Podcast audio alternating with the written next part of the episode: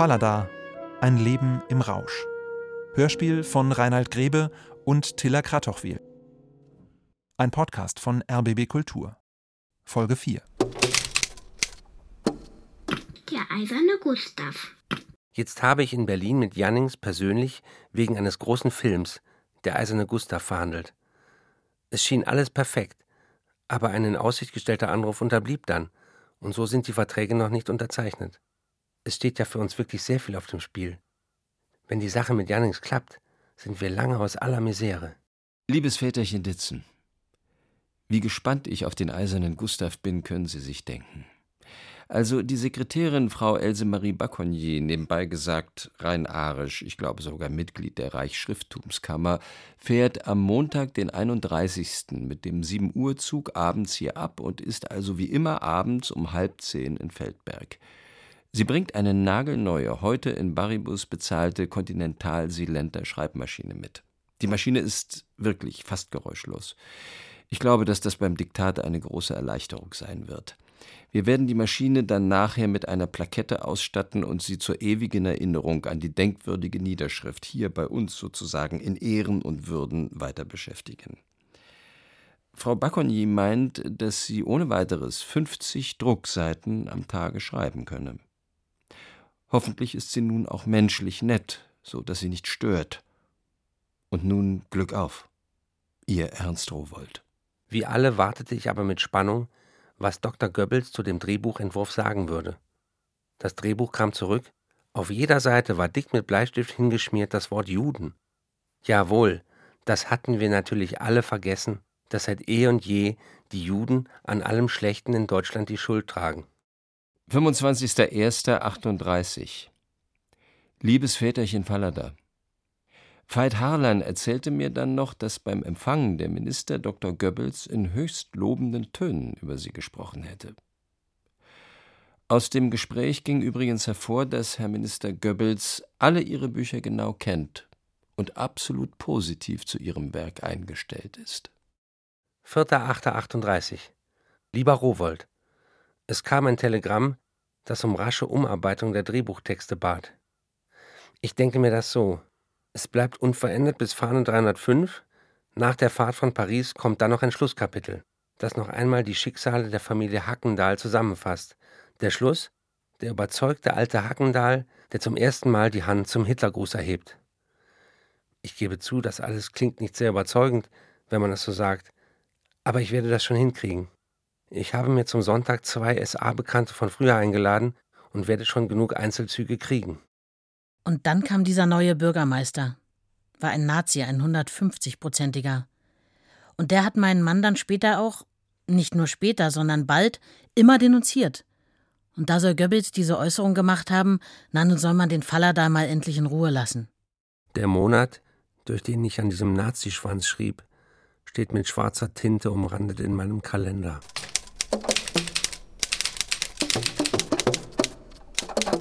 Reise nach Frankreich. Es kam allmählich. Immer mehr Schreiben, immer mehr Alkohol. Übrigens hatte ich gestern auch bei der Post eine gewaltige Einladung von Bonnier, Stockholm, für das hundertjährige Jubiläum des Verlages.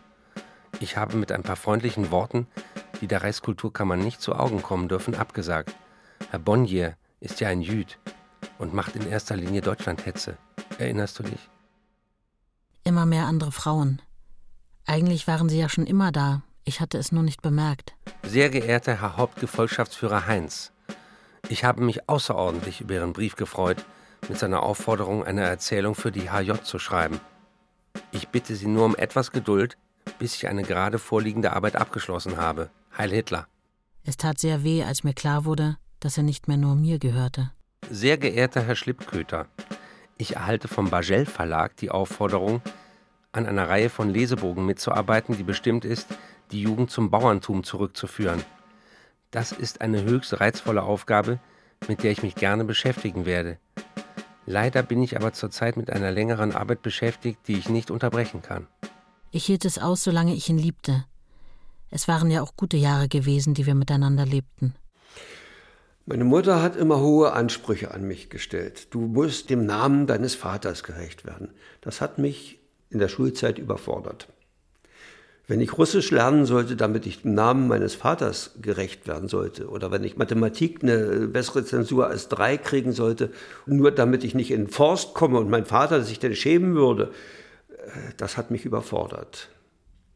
Darum habe ich in der Karwitzer Zeit möglichst auf Abstand geachtet. Also wenn mich jemand fragte in Feldberg oder in der Schule, in Neustrelitz dann später, du bist doch der Sohn von Hans Fallada. Ja, habe ich gesagt, aber ich kann nichts dafür. Hauptmann Graf im Oberkommando der Wehrmacht Berlin.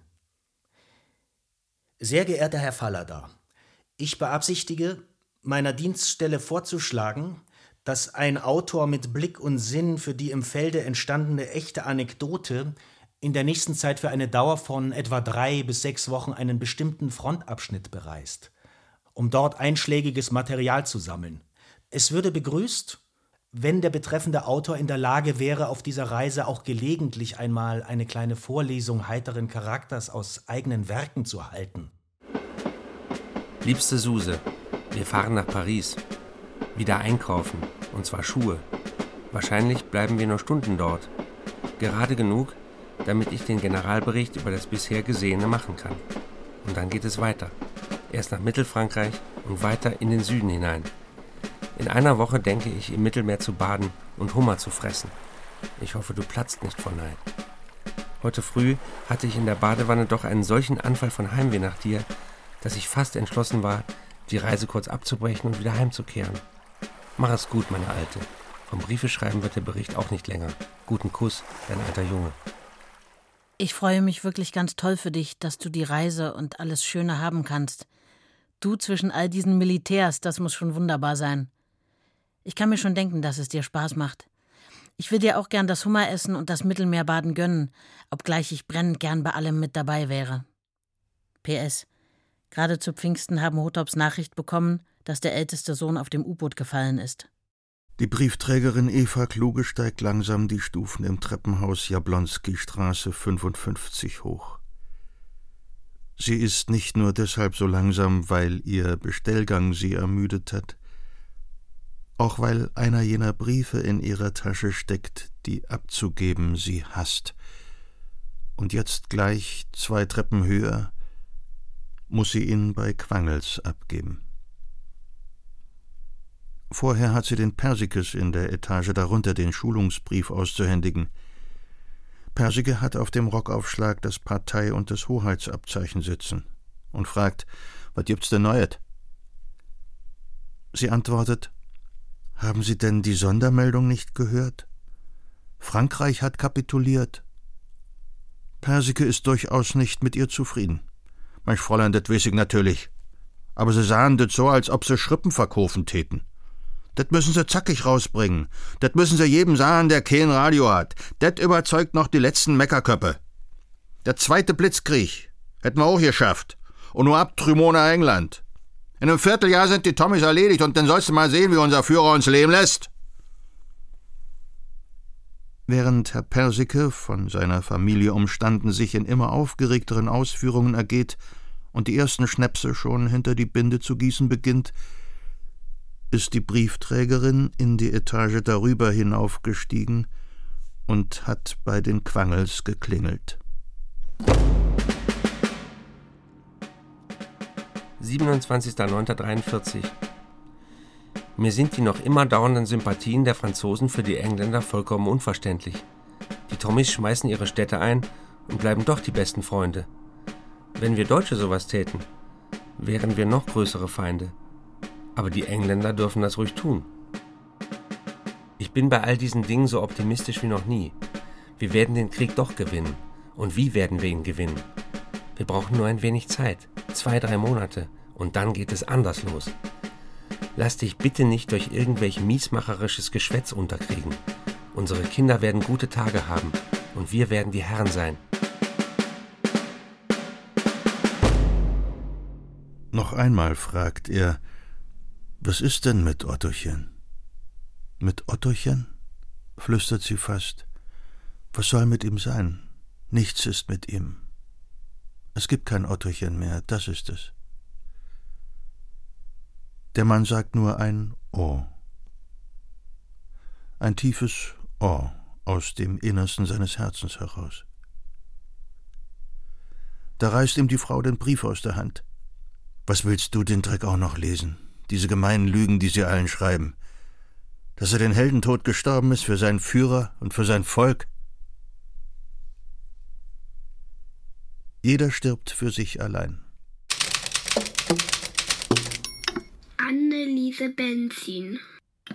Uli Ditzen.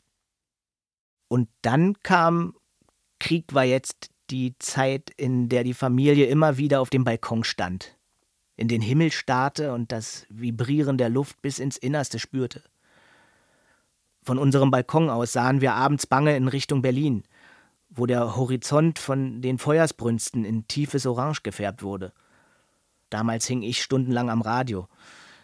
Dass dieser Apparat nicht im Wohnzimmer stand, sondern im Gärtnerzimmer der Scheune, in dem mein Vater zu dieser Zeit arbeitete und schlief, fiel mir eigentlich gar nicht auf. Welches Kind, das immer noch im vermeintlichen Paradies lebt, denkt schon an Eheprobleme der Eltern? Kohl- und Fruchtenpflanzen, jäten und hacken. Spargel umgraben. Nichts getan. Christa Utnehmer, Hausmädchen. Im Garten letzte Ich kann mich Wege erinnern, als ich Sellerie so an die zwanzig auch. war, da ging das los mit der Anneliese Benzien. Und es war sofort Holzsee. bekannt, überall, das war die Katastrophe.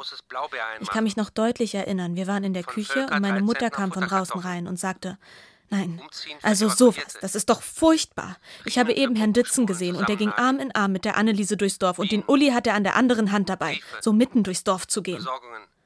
Dabei war er doch so ein freundlicher und höflicher Mensch, der im Dorf von vielen geachtet war.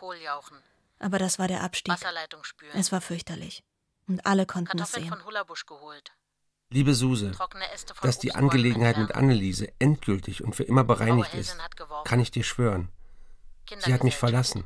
Im Streit natürlich. Und ich habe seither nichts wieder von ihr gehört und gesehen.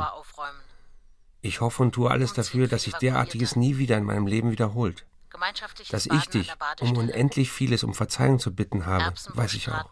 Ich weiß nur noch, dass er eine Weile im Gärtnerzimmer lebte. Er war dort ganz für sich allein. Ein Mädchen aus dem Dorf, das zu ihm kam und ihm auch Alkohol brachte, habe ich einmal, was mir eigentlich gar nicht lag, vom Hof geprügelt. Es war ein Mädchen, das wirklich unter seiner Würde war. Endgültiges zum Fall Anneliese. Es war natürlich, wie ich jetzt klar sehe, nur eine Ausrede, das mit der Frigidität. Das war nie so. Die einzige Frau, die ich je geliebt habe und lieben werde, trotz aller Wunden, die ich dir beigebracht habe, bist du gewesen. Was du mir im Verein mit Anneliese B. angetan hast, dass du mich so in die Hände dieses Menschen gegeben hast, dadurch, dass du ihr erzählt hast, was nur uns beide anging und was sie dann öffentlich weitererzählt hat, hat mich so tief in meinem Stolz, in meiner Würde und Ehre verletzt, dass das nur allmählich wieder abklingen kann. Für Anneliese habe ich nie einen Funken Gefühl übrig gehabt. Aber sie hatte, wie einst T., jene Vorliebe für erotische Spielereien, die mir immer so wichtig waren und für die du so gar keinen Sinn hast. Sie hat das ausgenutzt. Sie hat mich damit allmählich wirklich unter ihre Herrschaft gebracht. Was ist das für eine Liebe, die dem geliebten Menschen so wehtun kann? Du hast mich wohl mit allem, was mit Geld zu tun hat, verwöhnt. Aber sonst, nein. Viel von deiner Liebe habe ich nicht mehr gespürt. Du weißt, wie sehr mich schon die Tee-Angelegenheit erschüttert hat. Damals hast du mir freiwillig versprochen, dass das nicht wieder vorkommen würde, und ich habe dir vertraut. Dass jetzt mein Vertrauen zu dir weg ist, kann dich doch nicht wundern.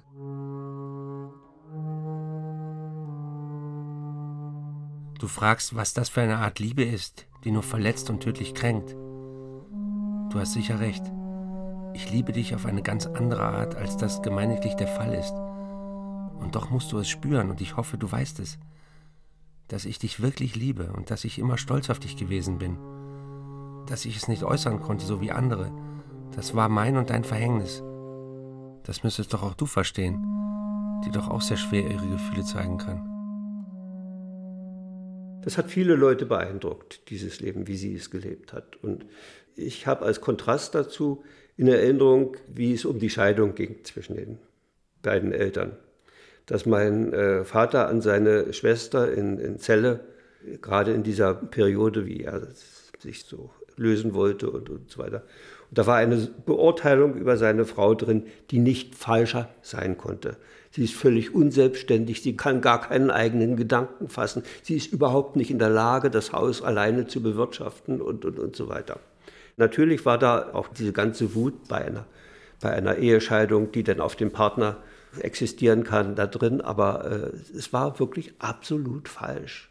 Denn schon ab dem Punkt, ab dem sie das Haus dann alleine bewirtschaften musste, ab neunzehnhundertvierundvierzig, hat sie ja bewiesen, dass sie da absolut selbstständig war. Und dann kamen die fünfundvierzig und die Flüchtlinge, die da kamen und die Familie, die noch im Haus war. Und die mussten verköstigt und untergebracht und organisiert werden. Und dazu hatte sie plötzlich eine Landwirtschaft am Hals. Und plötzlich Bienen auf dem Grundstück, die sie vom Vater, vom Ehemann übergeben bekam. Und sie sollte sie pflegen und, und, und so weiter. Und äh, alles hat sie bewältigt. Und sie hat sich wirklich hohe Achtung im, im Dorf erworben, wohingegen ihr Mann immer verrufen war als, ja, das war für die Dorfbewohner ein, ein völlig unverständliche Existenz. Meine Mutter hat, hat wirklich bis in hohes Lebensalter wirklich Selbstständigkeit und, und wirklich eine feste Meinung und wie sie mit dem Leben umgeht, bewiesen. Ich, ich finde sie wirklich sehr bewundernswert. Grubbern und Haken, Bohnen liegen. Erster Bienenschwarm. Kanickelstelle flicken. Eine Fuhrgestaltung von Kratochwil. Kartoffelland gedeckt. Muskalben. In Neustrelitz beim Anwalt. Kompost fertig umgestochen. Kartoffeln sortieren. Eine Kanickel Kohlenschuppen geworfen. Aufräumen. Junge tot, alt. Bienenrahmen drahten. Ein Ganter geschlagen. Einbringen. Rüben eine Kanickelhäsin von Ratten aufgefressen. Ausmisten. Trübe. Kalt. Katze hat drei Junge. Nachmittags kurzes Gewitter. Fünf junge Kaninchen krepiert. Spargeldämme abbrechen. Kartoffeln häufen. Flimmersonntag mit Schnaps. Erdbeeren pflücken. Mit dem Arbeitsamt wegen Matje telefonieren. Frau Gervers aus Mönchengladbach als Evakuierte mit Tochter gekommen als Begleitung. Fliegerangriff auf Neustrelitz. Einzieht Frau Hülse mit zwei Kindern. Zwei amerikanische Jäger bei Karwitz. vierzehnten Dienstag. Mit Suse nach Neustrelitz. Sonnig, warm, abends Gewitter mit starkem Vertrag. Regen, zwölf Millimeter. Sommeranfang. Im Garten gearbeitet. Fünf junge Kaninchen krepiert. Mit Mutti aus Celle eingetroffen. Scheidungstermin in Neustrelitz. Sieben Dreiviertelstunden Fahrt.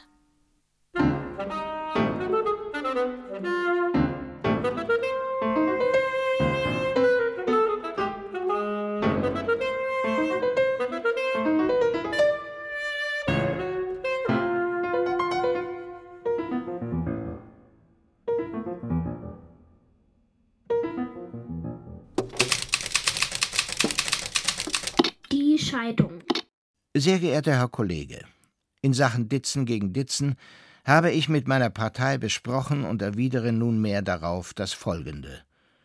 Die Beurteilung der Rechtslage, wonach die alleinige Schuld bei Herrn Ditzen liegt, vermag dieser nicht beizutreten. Doktor Erika Schmidt-Rost, psychiatrische Betreuerin, Kuranstalten Westend. Sehr geehrter Herr Ditzen, verlangen Sie nicht nur von Ihrer Frau, dass sie verständnisvoll und anpassungsfähig ist, tun Sie in dieser zugespitzten Situation auch das Ihre dazu. Ich erwarte auch zuversichtlich, dass sich zu Hause wieder Ihre geistige Führung durchsetzt, die Sie wieder mit Ihrer Familie enger verbindet. Unter Hintansetzung tyrannischer Gelüste und unbeherrschter Leidenschaften. Viele Grüße. Keine Mittel nehmen. Frau Ditzen hat nach der Geburt des Mädchens vor elf Jahren selbstständig erklärt, nunmehr keine Kinder haben zu wollen und hat meine Mandanten gezwungen, mit Schutzmitteln zu verkehren. Nur einmal hat sie auf seine vielen Bitten ihm vor vier Jahren noch ein Kind geschenkt. Dann hat sie ihm den Verkehr entweder ganz abgeschlagen oder diesen unter allen Anzeichen der Ablehnung und Gleichgültigkeit gewährt. Wenn Herr Ditzen, der ja noch in seinen besten Mannesjahren steht, seine eigenen Wege gehen musste und ging, so kann von einer Alleinschuld nicht gesprochen werden. Mein liebes Vetterchen Rowohlt, die böse Nachricht ist die, dass ich mit meiner Frau seit einigen Wochen in Scheidung lebe. Ein weiteres Zusammenleben ist nicht mehr möglich. Lieselotte Neumann, Hausmädchen. Es hat mich damals stark erschüttert, dass er mit dieser einen Haustochter im Gärtnerzimmer wohnte und er mit ihr ein Verhältnis hatte. Da war die Ehe schon kaputt. Und sie ist kaputt gegangen durch die ganze Familie von Mumi, die nun in Karwitz unterschlüpfte. Außerdem auch die alte Mutter von ihm. Mumi wusste ja gar nicht, wo anfangen, wo aufhören. Und er hatte ja keinen Raum mehr, wo nicht irgendjemand drin saß. Mein Haus ist voll von Weibern, die sich alle ganz gerne fett füttern lassen und es mit Putschen und Hetzen und völliger Niveaulosigkeit danken. Lassen Sie sich nicht scheiden. Wenigstens nicht jetzt. Nicht bevor Sie ohne Verwandtschaft zusammengelebt haben. Ach, mein liebes Väterchen Rowohlt, auf welchen Kulturstand sind wir gesunken? Die Tischgespräche der letzten Zeit hätten Sie mal hören müssen. Es war wirklich ein unerträgliches Grauen. Und ich als einziger Mann dazwischen. Es ist augenblicklich wirklich der Triumph der Geistlosigkeit über den Geist, der platten Bürgerlichkeit über den Künstler. Trotzdem hat mein Mandant den Wunsch, die Ehe möglichst im Wege einer gütlichen Auseinandersetzung zu scheiden. Ich finde, bei einer Scheidung sollten Sie einfach die alleinige Schuld übernehmen. Ich muss dann nur über zwei Punkte Gewissheit haben. Einmal, dass ich die häufige Begegnungsmöglichkeit mit meinen Kindern und ein gewisses Fürsorgerecht über sie behalte. Herr Ditzen ist auf keinen Fall bereit, auf seine Kinder und auf ihre Erziehung völlig zu verzichten.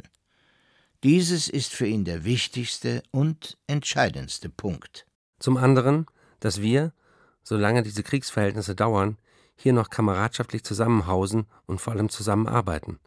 Über diese beiden Punkte waren meine Frau und ich uns auch ganz einig. Es wäre sehr gut, wenn Sie weiter der ruhige Teil bleiben können und sehr überlegt handeln würden. Dass Sie jetzt arbeiten können, glaube ich nicht. Am besten wäre es, Sie würden sich in irgendein Studium stürzen, um auf andere Gedanken zu kommen und ausgefüllt zu sein. Studieren Sie Kunstgeschichte, Philosophie, Bienenzucht oder was Ihnen sonst einfällt. Aber dann kam sie von ihrem Anwalt aus Berlin mit der Nachricht zurück, dass er ein kameradschaftliches Zusammenleben hierfür ausgeschlossen ansehe und dass ich als lediger Mann ja viel leichter Unterkunft finden und darum ausziehen müsse. Auf der Heimfahrt schon waren aber meiner Frau Bedenken über diesen erleuchteten Rat aufgestiegen. Sie weiß so gut wie ich, dass sie zur Führung der hiesigen Landwirtschaft außerstande ist. Aber wie kann man Abmachungen treffen, wenn meine Frau immer gerade auf den Letzten, der mit ihr spricht, hört? Ich habe einen zweiten Schlüssel für das Gärtnerzimmer. Wenn er fort war, ging ich, um zu schauen, was er zu trinken hatte. Ich nahm es nicht weg, das wäre sinnlos gewesen, denn er hätte es sich sofort wieder beschafft. Und er merkte es jedes Mal, wenn ich da gewesen war. Er schrieb mir auf einen Zettel, dass er es wüsste, und ich schrieb darunter, dass es stimmte.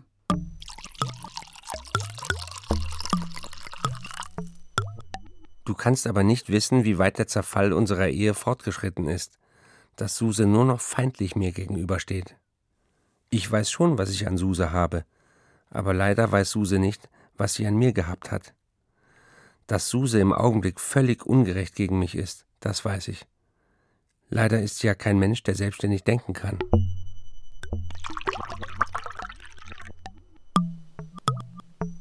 Mein Mandant übernimmt die gesamten gesetzlichen Kosten der Anwälte und des Gerichts, einschließlich der bei Ihnen entstehenden.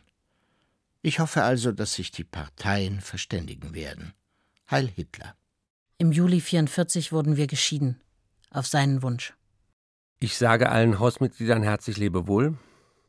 Das Gärtnerzimmer bleibt in seinem jetzigen Zustand zu meiner ständigen Verfügung. Sämtliche Bienen sind getötet. Verwendbarer Honig ist nicht mehr in den Waben. Ich hoffe von Herzen, dass von nun an Friede im Haus einzieht. Und nun euch allen alles Gute.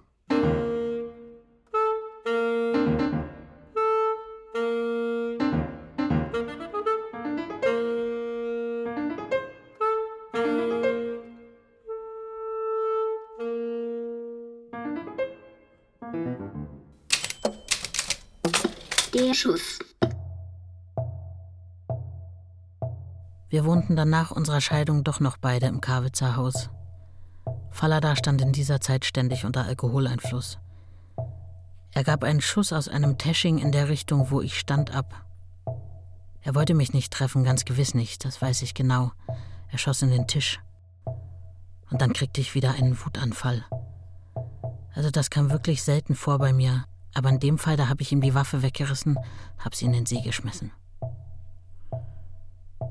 Da ich auch ziemlich am Ende meiner Nervenkraft war, telefonierte ich darauf mit unserem Arzt, der genau wusste, wie es um Fallada stand. Er ließ ihn nach Feldberg holen und in Gewahrsam nehmen, wollte ihn erstmal gründlich ausnüchtern lassen. Keinesfalls war es die Absicht des Arztes, ihn zur Anzeige zu bringen.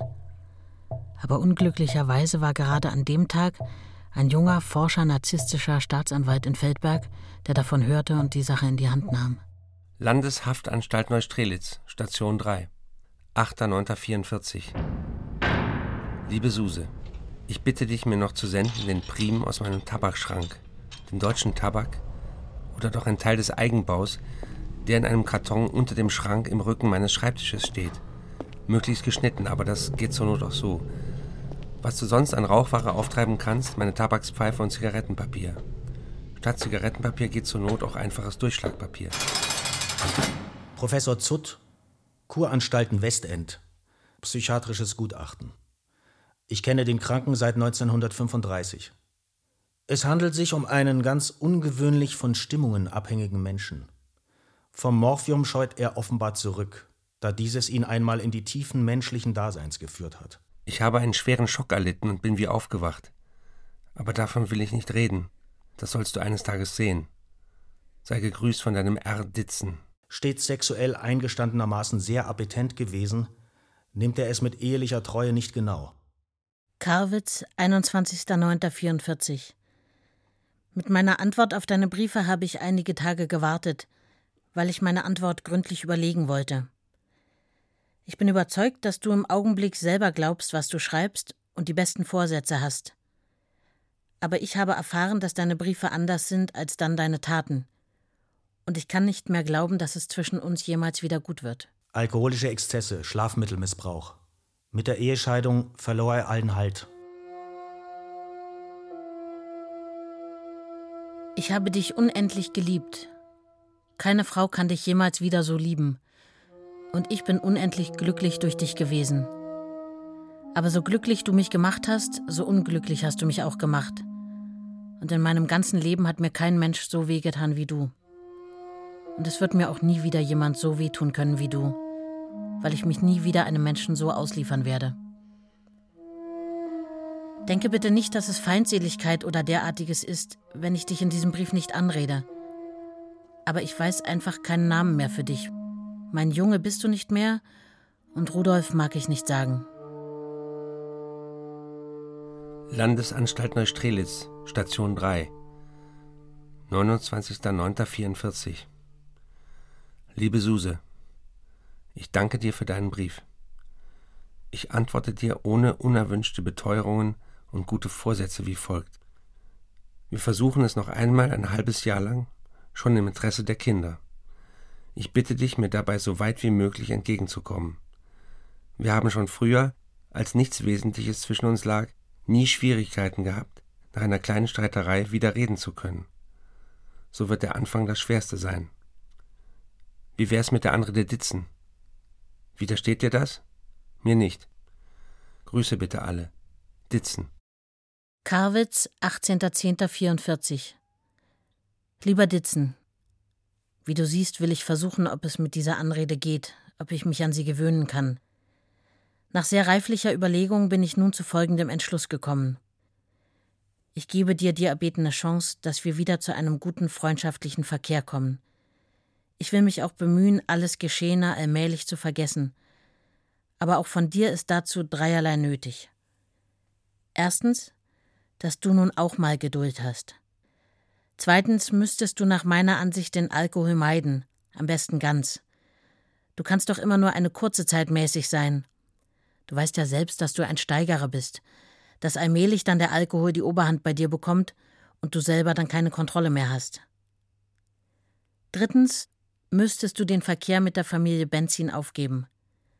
Bitte denke nicht, dass das Eifersucht oder Ähnliches von mir ist.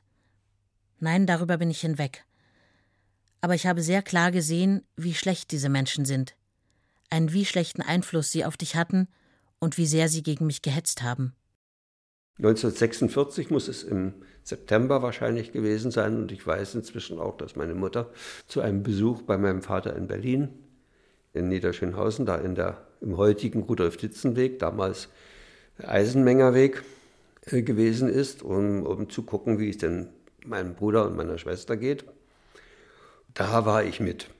Ich habe eigentlich mehr von dieser Reise in Erinnerung über die Fahrt als solche, denn die war ja neunzehnhundertsechsundvierzig äh, abenteuerlich.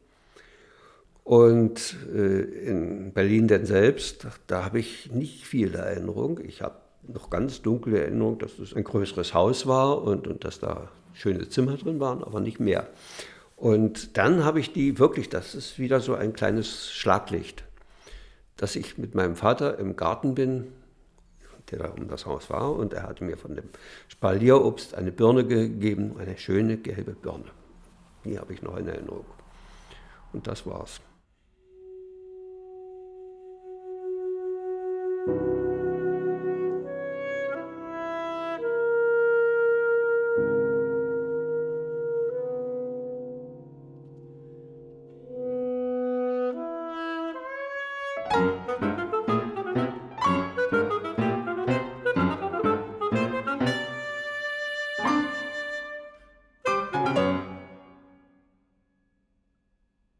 Fallada, ein Leben im Rausch.